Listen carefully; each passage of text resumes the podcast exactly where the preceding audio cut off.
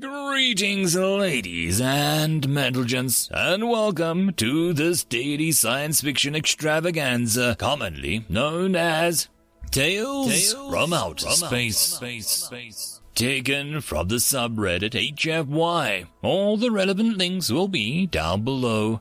And, as always, I hope that you enjoy. And if you do, please consider supporting the channel. On to the science fiction. Story number one. Even gods may die, written by Hurtado. Humanity, a most vexingly small creature, a random occurrence, as far as anything can be called random. They were conceived through various particle collisions and events that none had deliberately engineered, all coming together by sheer coincidence into a forming planet, and then life, and then adapting to the bipedal creatures, bereft of hair or natural weapon, forsaking it for simple intellect that we had assumed was barely more potent than that which was possessed by any other of the tiny creatures that walked that ball. It did not mean that they escaped our notice, however. Rightfully so, all other species and creatures that existed had been wrought by one of us through hand, tentacle, mind, soul, or other artifice. They had been incarnated to serve, to service, or to fulfill a role or whimsy, and had been mutated with our flesh to new forms we chose. But not the humans.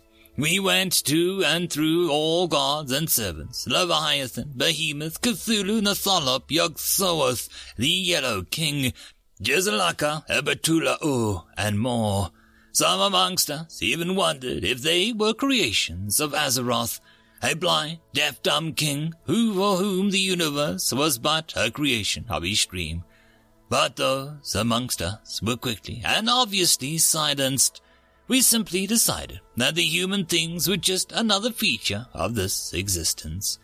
And so we settled around them and poked and prodded at these creatures that defied us through their sheer existence.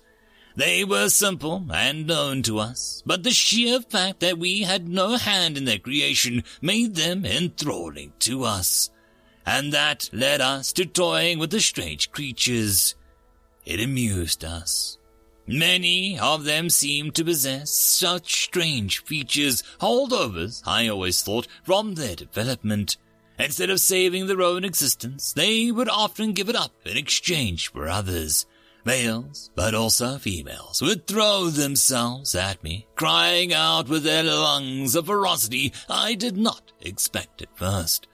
They would die, of course. On the rare occasion they would wound me, tiny things brought on only by fragmented understanding of truth, which they would call spiritualism or religion.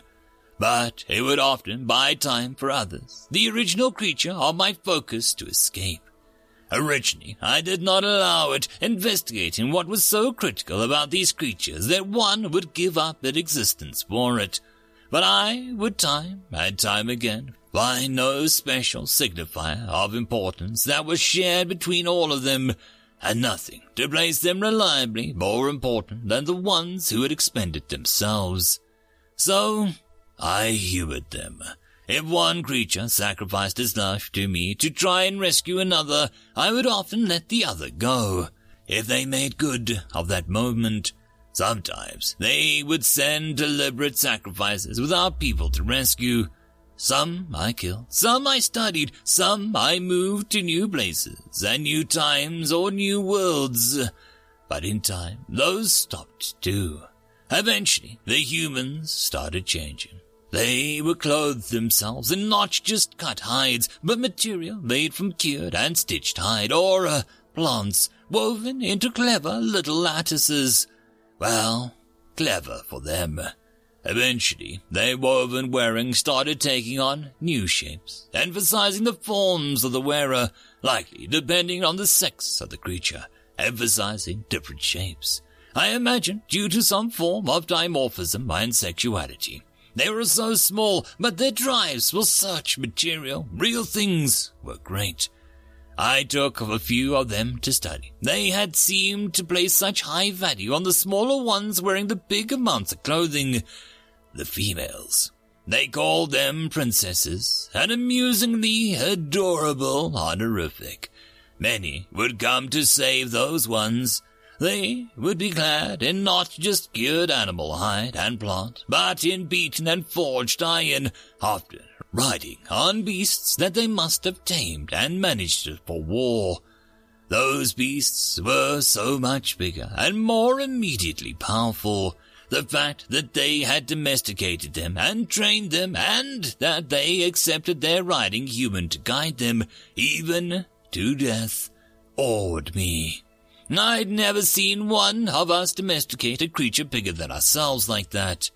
I particularly like the ironclad ones on their horses, where others stank of fear. These ones also had them a plethora of other motions. Pride, desperation, love, stress, and many more. They would spare no energy to other thoughts and would charge at me under the desperate belief of their own insignificant power. Honed and trained for the absolute maximum potency that it was, must be able to do something. I really did enjoy those ones. I'd make a big show of it, boasting my power to them, if they managed to endure their new exposure to the previously unknown truth, surpass all expectations that one could set to something so small and weak and still fight hard enough to impress me. I would let them succeed. Some fought like a creature far more powerful than they, nearly killing themselves in the process and sacrificing their all. Many did not, but some few, likely exposed to the great truth, were able to wound me. One, in fact, genuinely drove me off. He was peerless in his sheer martial skill. I suppose a needle wielded by a skilled enough foe can best the greatest of beasts, for that was what he did. Others laughed at me for playing so much with these small creatures, humoring them so. They simply stole them and took them apart to watch the reactions of every new stimuli. I think that we were afraid then. Their traditions and honor and drive had led them to suddenly becoming able to resist us. If they worked together in unison, which they could have done, any of us could be in danger. It was a new feeling, a novel thing. We retreated underneath the deepest oceans and bade out time, provoking them less and less, that we might not unify them as we feared, turning to other curiosities and dimensions and species to toy with. And it worked. When I witnessed them again, they had lost that great drive. They had turned their honor and tradition and power within themselves, fighting against each other in a great war where they had had to lose all their honor and traditions to win. And with that, they lost their power. No more little humans riding on domesticated beasts at me, covered in beaten and heated iron with proud hearts. I was kinda disappointed, but it was then, when we put back the fear into them, we revealed ourselves to some of them. The creatures with such small memories had forgotten us and assumed that their reality was all the truth in the universe. For many, the sight of us defying their understanding of the universe drove them mad. Once they'd had the power to fight against us, but now most of them gentle men were broken at the sight of us. Some told stories, their human perspective making them spread far and wide about the horrific powers that could crush them so easily. Some came to worship us as gods, praying that we might make them better in our image like the crafted races before them. And we did. But we soon discovered something that set my soul to joy other humans, still so weak, still unable to look upon us, were repulsed by the change. They saw them and killed them, rejected their natures out of some unique belief in the superiority of their human form. Others looked at it and laughed at the stupidity, something shared by no other race. I found myself perversely proud that while they did not have the same power, that they, at least, kept the spirit of that power to resist against us, no matter how hopeless. And while they were driven mad, they, like all the lost, fought to save others instead of themselves, and resisted our attentions upon them. It was almost more noble than the powerful ones in the times past, cladding themselves in iron and fought me with such desperation. But eventually they became mired in a great war again, now not held by tradition and honor, but through the basic older drive to do what they felt right. One side wanted to purge what their leader saw was weakness, people of lesser ability, or those who ascribe to a religion, particularly one that worshipped the Yellow King by proxy, and to unite all people under one banner. The other wished to resist this attempt at domination, and fought back. Both sides fought against an exterior influence and for their own personal power. To this instant, I do not know which side I agreed with on principle of describable outcome, but I do know that the former side proved less competent at their head, and therefore weaker. The fighting for them was hard, but they eventually won. A shame. The losing side had the worst leadership, but individually possessed humans of notable superior personal power, like the ironclad ones of old. Granted, so did the others, but I found myself almost sad for them. Such power, controlled by such weakness, power deserved better treatment than that. But one faction, one of the particularly powerful people, refused to bow. They were like the people of past time for me, for they would die for their principles. And the other humans did something terrifying. They forced reality into the fundamental truth. Their minds, rigid and solid as they may be, had developed such a grasp of reality that they could dictate the truth of existence through their manipulation of reality. They called it nuclear fission. With it, a tiny section of reality could be cracked, and annihilation both reality and truth around it. They had pushed the dictates of reality into the fundamental truth, and through their science controlled it. Those two responses were just the first. In the time after the war, we had stayed locked down in the ocean floor. They could decide the truth with their mastery of reality. Not the way we did it, but they could hurt us. They could kill us. And they did.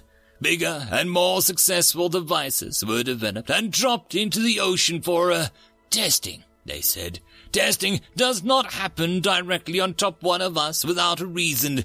In time, what simply became amusing chance became a serious drive to hide. They had armed missiles now, and we took the skies. They would be good chance that they could see us coming and fire upon us their reality-based weapons that flew through space to avoid having atmosphere issues. Some attempted it all the same. They never made it. And the humans who slew them told others who didn't know that it was just an unusual display of reality that caused such an event. Others fumed in outrage. I alone by then found my quiet amusement. A metaphysical tables had turned, as they said. We were once powerful. Now they had us. They had seemed so small and frail and stupid but time and time again they'd done things that they should have never been able to manage. They domesticated far more powerful or lethal creatures. They wrought reality with their whim, and their minds seemed so small originally possessed an ability for thought, education, creativity, and understanding of the Euclid that few of us could match. Sure, only one in a million thought of something new to discover, but they could pass that on to the next, and in time their mastery of reality gave them, as a collective, sway over the truth. There were so few of us left by then, and all of us were afraid to move from our domains or from our dimensions into reality. That the humans, with their mastery of reality, could detect us, follow us, and kill us by killing both reality and the associated truth around it. It was then at the cap of their world, for it was their world by then, they let off one of their final displays. A device of titanic power, let off only at a quarter of its potential, that shook the world. I had let out a mass of smoke that stretched to the cap of the atmosphere, and energy that could be detected all through their solar system. Reports indicated if one were set off at full power, it would sunder the very earth. It was called the Tsar Bomb. The Tsar was a kind of ruler or king that one of their cultures had had, a figure of power and authority. The symbolism was not lost on us. It was now the humans, the ones who knew of us at least, showed us their true natures. We know you're there, and we can kill you, and we decide all that happens on this planet, for we are in charge. Do not wreck with us, for we will end you, no matter the cost. I remember the feeling of horror in my core at the revelation, certain that in a few short years that they would encroach upon my resting place and end me. But they didn't. They forced reality into truth more and more and accelerated rate drawing upon more and more knowledge and technology. They grew their mastery and thrust out into space upon those same missiles, now carrying humans instead of bombs, like some sick joke. But they never came beneath the deepest oceans, never in mass, never to any great degree. Some of the last of us like to think that even now they're afraid of us and afraid to go to the depths. I personally don't believe this. Many of them have had the power and the drive. If they wanted to end us all, they could. I think that they don't interest them anymore, that being born of causality and reality, the worlds beyond interest them more than we, and that despite our own power, they were happy enough just to let us be. Perhaps one day they will learn from us as we learn from them. I can only hope that when it comes to that, they will recognize me from the legends told by their ancestors and treat me well enough. Although I know that is unlikely to be the case. End of story. And that, my friends, concludes this dose of science fiction fun. I hope that you enjoyed. And if you did, please don't forget to support the author from the link down below. But if you want to support this channel, there are links as well down below for you to help with. But the easiest way would be to share this video. And if you are so inclined, subscribe as well. I will see you all in the next episode, and I hope that you all have a fantastic time until then. Cheers.